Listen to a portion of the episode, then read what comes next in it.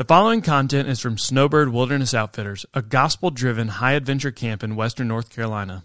Go to swoutfitters.com to learn more about our camps and conferences. Enjoy the message. 2 Samuel 7. 2 Samuel 7. We studied uh, a lot of David's life this week. We've looked at a lot of different stories and narratives. We've looked at his, his thought process in the Psalms. We looked at Psalm 23 and we saw um, the, the heart that David has as a shepherd and the way he perceives the heart that the Lord has for us. And um, Rob took us through a psalm on Wednesday morning where we saw David in a, in a time of dark or deep depression or anxiousness, anxiety. So we've gotten to really learn a lot about him. And we said on Monday night we were going to start at David as a little boy being brought out of the pasture where he was taking care of the sheep, and we were going to go through the point where he became king, where he got crowned as king. And so that's where we're going to land tonight. Now, let me give you a little background before we get into uh, 2 Samuel 7, um, and we're going to read actually 17 verses, what we're going to cover. Let me give you a little background. So, um, do you remember yesterday morning, Spencer took us through like this period of David's life. It was like a string of stories connected. I know, it, I know you guys have heard so much this week, and it all kind of runs together. You don't even remember who said what or which sermon was what, but remember we we uh, went through that period of time where he was running from Saul, and then Saul was trying to kill him, and he became a fugitive, and then at one point he's got Goliath's sword. This whole story is just crazy. Okay, so he stayed. What happened? We're going to jump over some more stuff here to get to the point where he becomes king. And what happened in the story is that David stayed a fugitive for, for about a decade. I mean, it was a long time. And then he became part like king of part of the kingdom. So there's like he there's part of the kingdom that says we're going to follow David because Saul dies, he gets killed finally. Saul is off the scene and David becomes the king, but then Saul has a son, and some people that are faithful to Saul make him the, the king of part of the kingdom. It's kind of like a civil war a little bit. Um, there's some, some scraps and skirmishes, but then eventually everybody's unified. David is the king. And for David to be the king, what's happened is he has, Yahweh has empowered him and blessed him and used him to subdue all of their enemies subdue all of their enemies. And so um, David has come into his position, his rightful place that God has called him to. He's now the king. He's got the crown, he's on the throne, and he's the king. That's where we're going to pick the story up. So let's start in uh, 2 Samuel uh, chapter 7, verse 1. Now it happened when the king inhabited his house, and Yahweh had given him rest on every side from all his enemies, that the king said to Nathan the prophet, See now, I inhabit a house of cedar, but the ark of God inhabits tent curtains. So David's saying, uh, David goes, uh, he, he looks around, he's like, man, we're all, it's, everything's at peace. God has blessed me so much. He's taking good care of me. And then what he does is he thinks, and we, we do like this, he thinks, I need to do something back for God to kind of show him how much I appreciate him. And uh, so he goes to Nathan. Now, do y'all remember the name of the prophet that's been kind of in the story all along? Samuel. And now Samuel has also died, okay? So Saul is dead, Samuel is dead. There's a new prophet to go with the new king, and that prophet's name is Nathan. So he appears in this story for the first time that we've seen him. Real well, no, I guess the guy, guys, y'all saw him on uh, Wednesday night, didn't you? When he comes and confronts David. Okay, so we did get a glimpse of that. So so Nathan um, is the new prophet. So David, he looks around. He's like, man, everything's good. He goes to uh, Nathan and he says, I want to, I want, I want to build a house. I want to build a church. And and what he's doing is he's wanting to try to, you know, do something for the Lord. And this is an easy thing to, to kind of slide into, but the scripture is really clear that you can't pay God back. You know, like like the, the whole idea of the grace that God gives us in saving us is that we can't earn that grace and we can't pay it back. And so, um, and what he wants to do is he wants to build a house. And then um, he goes and tells Nathan, the prophet, kind of like, hey, what do you think about this idea? So Nathan said to the king, uh, verse 3 Go do all that is in your heart, for Yahweh is with you. So Nathan's like, Yeah, I think it's a great idea, man. Go build a house and you put, put that project together. Verse 4 Now it happened in the same night that the word of Yahweh came to Nathan, saying, Go and say to my servant David, Thus says Yahweh, Are you the one who would build me a house to inhabit? For I have not inhabited a house since the day I brought up the sons of Israel from Egypt, even to this day. But I've been going about in a tent, even in a tabernacle, where I've gone about with all the sons of Israel. Did I speak a word with one of the tribes of Israel, which I commanded to shepherd my people Israel, saying, Why have you not built me a house of cedar? So God's like, Nathan, hold, hold up, hold up.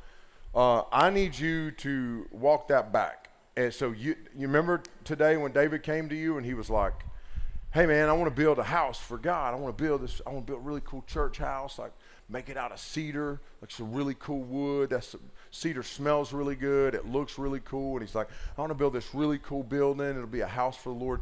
And uh, and then remember you told him, yeah, go ahead and do it. And Nathan's like, yeah, I remember that. Yeah, that's yeah. And then God's like, well, I don't want him to do that. I don't I don't I don't want him to do that. He's like, I don't need a house. I've never needed a house. I don't dwell in a house. I don't like I'm not confined to a special place. This is an important lesson for y'all because it, it it's a good reminder that that the special experience that you might have had with the Lord at Snowbird, it, there's nothing about Snowbird that makes you and Jesus uh, like in a unique relationship for the five days that you're here. Like if, if you're a child of God and you're walking with Jesus, then he walks with you. Where we saw this last night, like he goes before you, he comes behind you, he's with you in every place that you go. And um, and same thing would would apply to church on Sunday. Like we go to church, we worship at church on Sunday. It's an awesome time to come with God's people. There's something powerful about singing and worshiping the Lord together with all God's people. I love listening to y'all sing, and uh, like it's powerful you know, like the voices being lifted. We're all singing and worshiping the Lord together. We got people from states all over, like from people.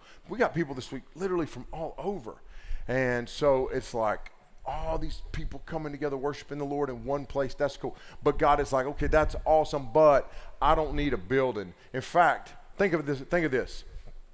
The last event that I came to in this building before SWO bought it. You know what it was? Uh, so um, no. But that was a thing at one point. Who said hillbilly mom? Okay, how you know that word? That was what we were calling it. So this building over here was an indoor flea market called, rightly, the Hillbilly Mall. Okay, and this was like a concert venue, and I came to the uh, Western North Carolina Tough Woman contest. it's like a girls' They had a guy one, but there was a girl that worked in the SWO kitchen. Her name was Carrie. You did not want to mess with her. She straight up won first place. She was knocking girls out left and right. They had a back there where we got our sound booth. They had a boxing ring and these girls could enter this thing.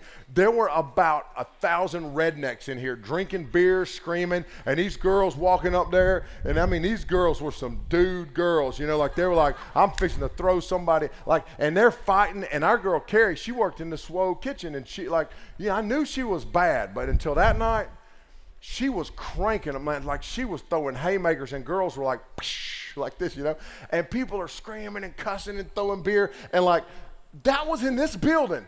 Now just think about this. Tonight, we have lifted our voices to the Lord and, and praise. So there is nothing special about a building. Y'all understand what I'm saying? Like every other religion in the world, it's like, oh, when you come into the when you come into our temple, you got to take off your shoes. Well, then I ain't gonna worship that guy, because I ain't taking my boots off.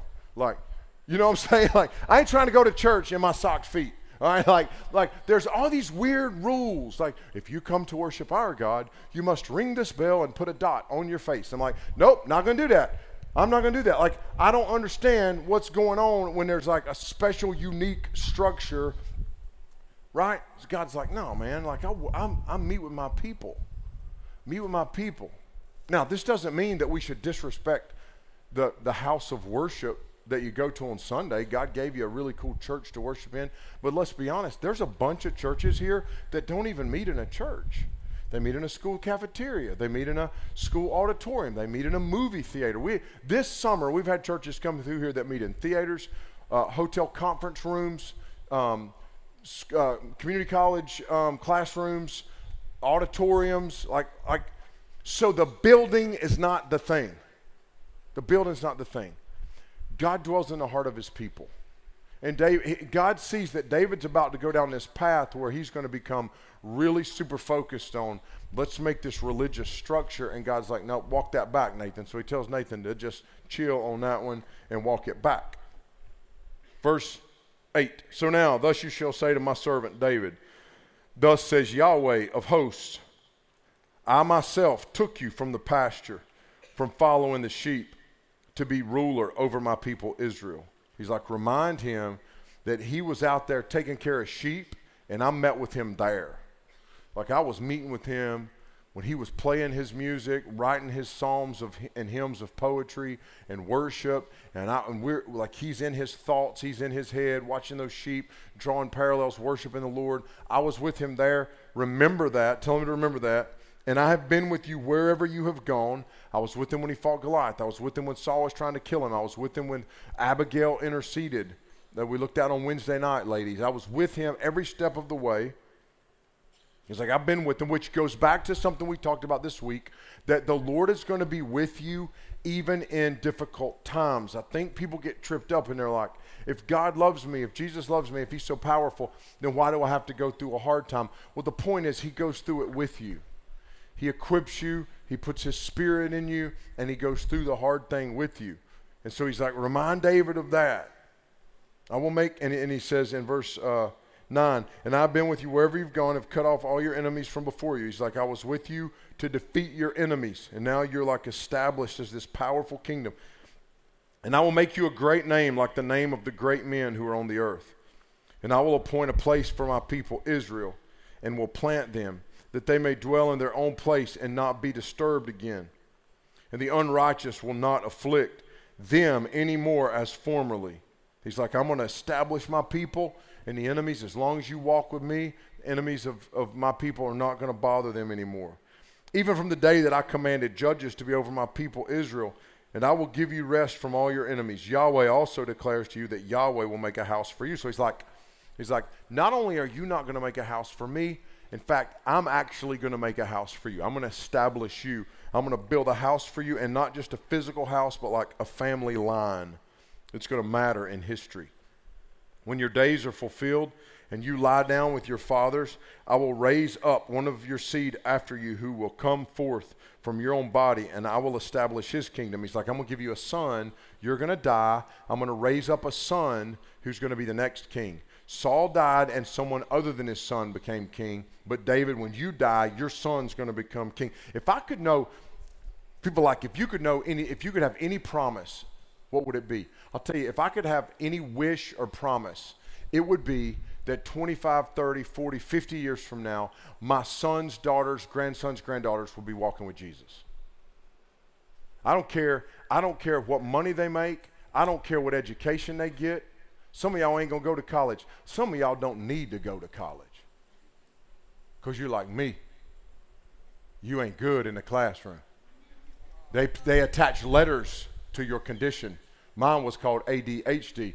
I don't know what letters they attached to your condition, but I can tell you school was like education was important, but fishing was importanter for me. Like, you know what I mean? Like, that was important in high school. I, some of the worst whoopings I got was for skipping school and going fishing. Like, man, oh man. Like, so, but some of you are going to go do great things. You're going to become engineers. You're going to become doctors. You're going to become nurses, school teachers, pastors, missionaries, leaders. Some of you are going to learn the skills and the trades, and you're going to go learn how to weld or, or be uh, work work in the construction field or auto mechanics. Some of you are going to say, you know what? I just want to raise my kids and be at home, whatever. The most important prayer that we have for you is that you walk with Jesus from now till you see Jesus eyeball to eyeball, face to face, looking at him and beholding him. That's what I want for you. I don't care if you make minimum wage the rest of your life. I don't care. If you're happy and you're walking with Jesus, it's going to be all right.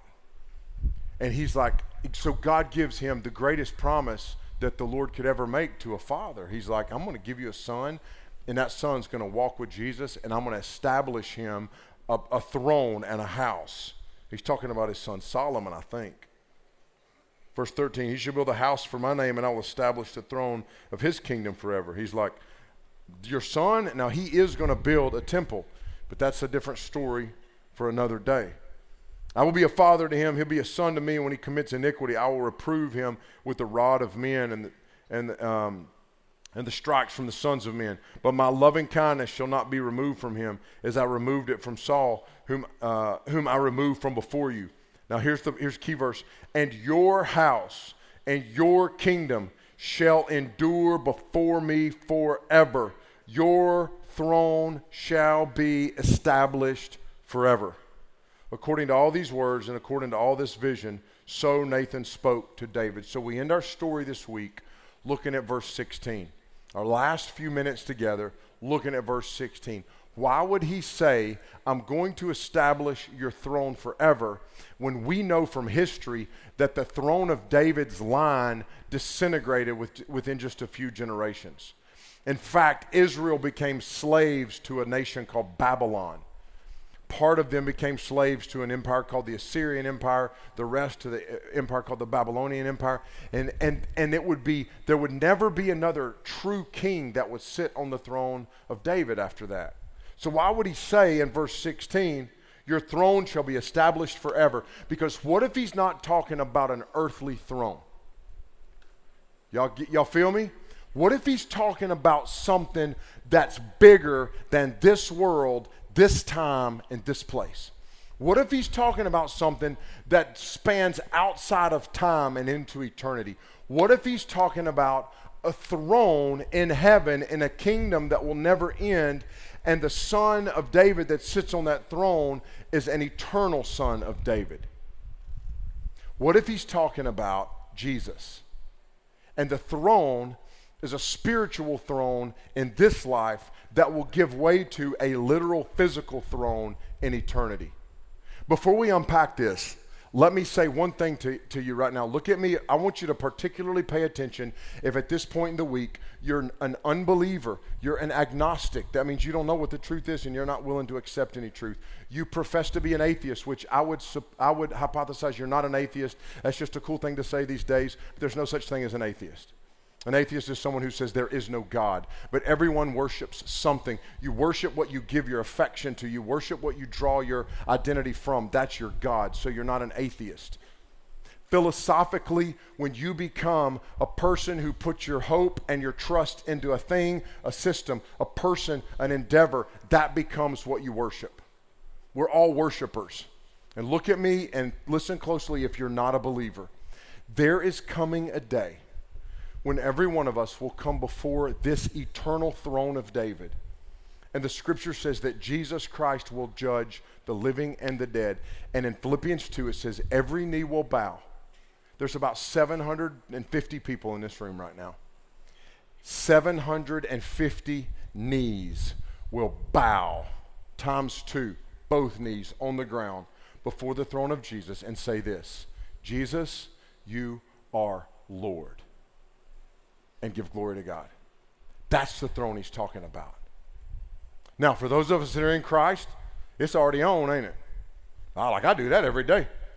Like I'll be, I'll be driving down the road like Jesus, you the boss man, you the boss man. And other times I'm like stretched out praying and begging him to like, like, like, like pour his spirit out and like, like, like that's a relationship that you have. But for those of you that are still not believing, I want you to know that you will believe, but you can believe now. So, why does he say this throne will last forever? And how do we know that he's talking about the throne of Jesus? Well, let's look at some New Testament passages. Luke 1, verses 32 and 33 in the ESV says this He will be great and will be called the Son of the Most High, and the Lord will give to him the throne of his father David and he will reign over the house of Jacob forever, and of his kingdom there will be no end. What's he talking about? He's talking about Jesus. This Luke 1 32 and 33 is Mary is carrying Jesus in her belly, and the prophecy made about Jesus is that he will sit on the throne of his father David. But we know that in his earthly life, Jesus did not sit on the throne, but the Bible tells us he has taken his rightful place at the right hand of the Father, ascended to and exalted to the throne of heaven. So Jesus is the one who would fulfill the promise to David. What does that look like for Jesus to be on this throne? Well, Jesus has dominion over everything. He has dominion over everything in heaven and on earth. He's the King of Kings sitting on the eternal throne of David. David's throne was just an earthly throne that would be an example or a replica of what the heavenly throne would be like. David was a type of Christ. Colossians 1 15 and 16 speaks of this dominion. Jesus is the image of the invisible God, the firstborn of all creation. For by him all things were created in heaven and on earth, visible and invisible, whether thrones or dominions or rulers or authorities. All things were created through him and for him. Ephesians 1 20 to 21. God worked in Christ when he raised him from the dead and seated him at his right hand in the heavenly places, far above all rule and authority and power and dominion, and above every name that is named, not only in this age, but also in the one to come. Hebrews 1 3 to 4. He is the radiance, as Jesus, the radiance of the glory of God and the exact imprint of his nature. He upholds the universe by the word of his power. After making purification for sins, he sat down at the right hand of the majesty on high, having become as much superior to angels as the name he has, inher- has inherited is more excellent than theirs. So he's all these verses. Jesus has dominion, Jesus has majesty, Jesus is Lord. All of these verses were written after the ascension of Jesus, a thousand years after the promise to David in Jude 24 and 25. Now, to him who is able to keep you from stumbling and to present you blameless before the presence of his glory with great joy, to the only God, our Savior, through Jesus Christ our Lord, glory, majesty, dominion, and authority before all time and now and forever. Amen. So, here's some thoughts on, on particularly on that last one. Jude 24 and 25 it says, To him who is able to keep you from stumbling the phrase, I am convinced, is a phrase that Paul uses to talk about the confidence he has in his salvation and in the Lord's ability to do all that he intends to do. There's a very powerful and confidence building reality that I live with as a believer when I can say that I know that God is able. He's able to save me. He was able to build and create the world and a million galaxies by simply speaking them into existence. He was able to speak through prophets over a period of thousands of years, promising that he would come into the world to save people. And he did it exactly as each prophet had predicted.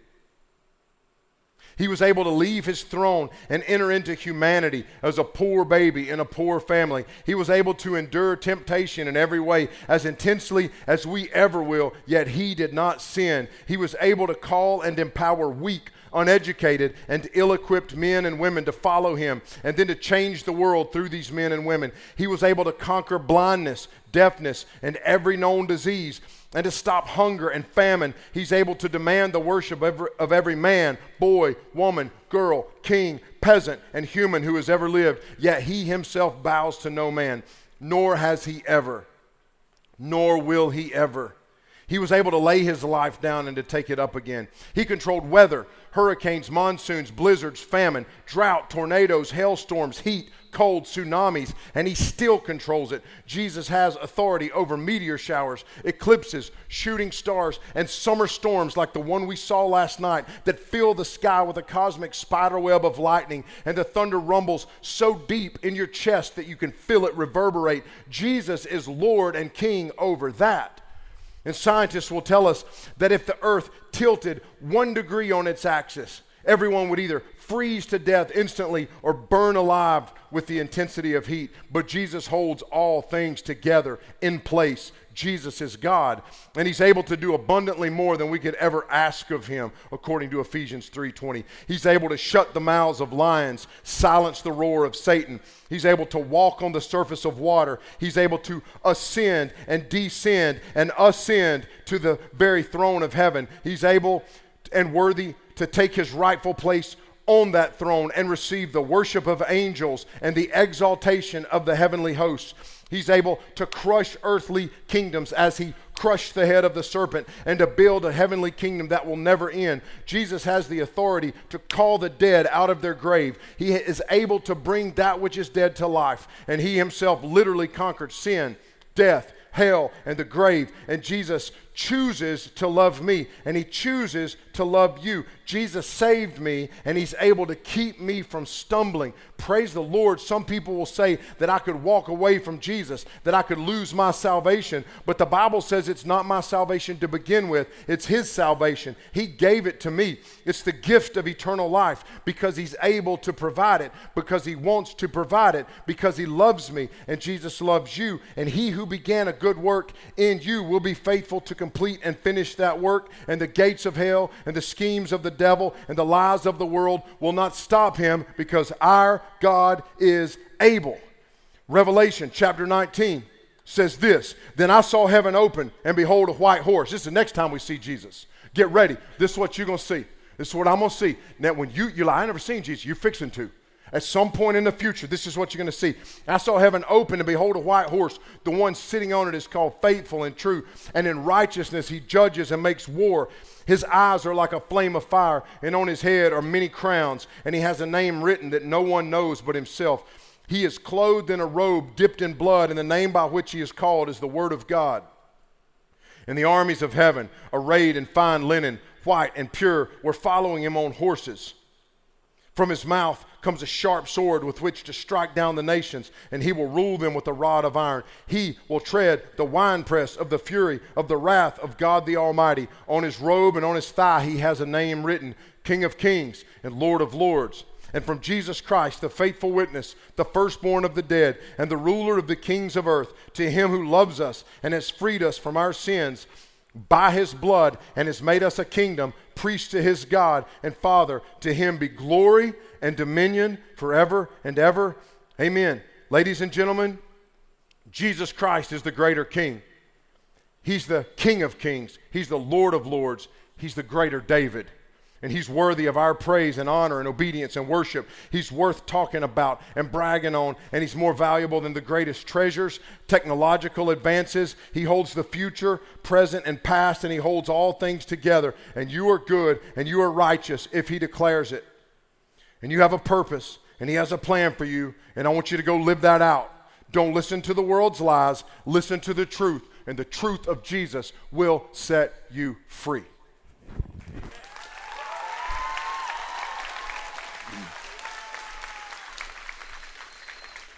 So let's take four things that we've learned this week about David, ending in this idea that Jesus is the ultimate, greater, and final David. Let me give you four concluding thoughts. The first one is this that we've learned from David this week. David teaches us and shows us how to worship the Lord in all things. He worships the Lord in his high, highest moments in life. He worships the Lord in his lowest moments. He worships the Lord when he sins and fails and lets the Lord down and turns his back on God and makes a mockery of his faith. He worships the Lord through repentance which is a turning from his sin, turning back to the Lord. He worships the Lord when God blesses him with material blessing or spiritual blessing. He worships the Lord in all things. And whatever we do, we can worship the Lord. The second thing he teaches us is that David shows us what it's like to fight the Lord's battles, to fight the Lord's battles. The, the, David fights for, the, for a lot of David's life, he fights literal battles against literal enemies. But we fight a spiritual battle. Ephesians 6 says, We wrestle not against flesh and blood, but against principalities and powers. We wrestle a spiritual wrestling match. We fight a spiritual fight. We box against a spiritual enemy. We draw the sword of the Spirit and we go to war against something that is unseen in the philosophical realm, in the spiritual realm, in the emotional realm, but you are a warrior. And God is the one who has equipped you and armed you with the sword of the Spirit, which is the Word of God, to fight your own battles, to win the war for your mind, to live as one who is overwhelmingly going to conquer, as Romans 8 says. That in Christ and through Christ we overwhelmingly conquer. 2 Corinthians 10 4 and 5 says this the weapons we fight with are not of this world. On the contrary, they have divine power to demolish strongholds. We demolish every argument and pretension that sets itself up against the knowledge of Jesus Christ, and we bring into captivity every thought to make it obedient to Jesus Christ. We fight a spiritual war in the mind, in the heart, and for the things that matter to God. The third thing he teaches us is that we're to advance the kingdom. David advanced a physical kingdom, it was also an ideological kingdom It was a spiritual kingdom in one sense, but he grew the borders of Israel. We are advancing the greater kingdom, the kingdom of the gospel. When Jesus came into the world, he said, My kingdom is not of this world. The throne I sit on is bigger than the throne of this world. And he calls us into action and he says, Go into that world and advance the kingdom, preach the gospel throughout the ends of the earth. Matthew 28, he says, Go to the ends of the earth and preach the gospel. Acts 1, he says, You'll receive power to do that. Be about the work that God's called us to of adva- advancing the kingdom. And the last thing David shows us is how to love people. David is a man who loves the heart of God. Way back in 1 Samuel 13, we didn't study this this week, but there was a verse where uh, the Lord spoke to Samuel and he said, I'm removing Saul. He's not going to be the king anymore. David's going to be the king. He doesn't yet use his name David, but he says something else. He says, A man after my own heart is going to be the man I raise up to be the king. David's heart was for the Lord, and if your heart is for the Lord, you'll care about other people.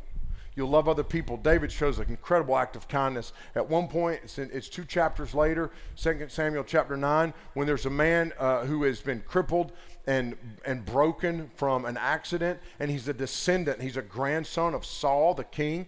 And in those days, you would kill all of the descendants of an enemy king. But David goes and makes Mephibosheth, is that guy's name, makes him his own son, brings him into his house, gives him a seat at his table, makes him wealthy, and restores his because he's a man who loves people the way he writes about sheep, the way he sees people before the Lord, the way the Lord sees people. David sees them, and his heart is aligned with the heart of God. We got to love people the way David loved people.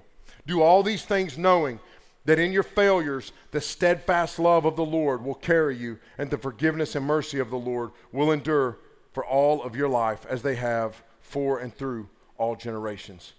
Thanks for listening. We hope this has encouraged you in your walk with Christ. Be sure to give us a rating and review. And for more Snowbird content, check out our other podcast, No Sanity Required.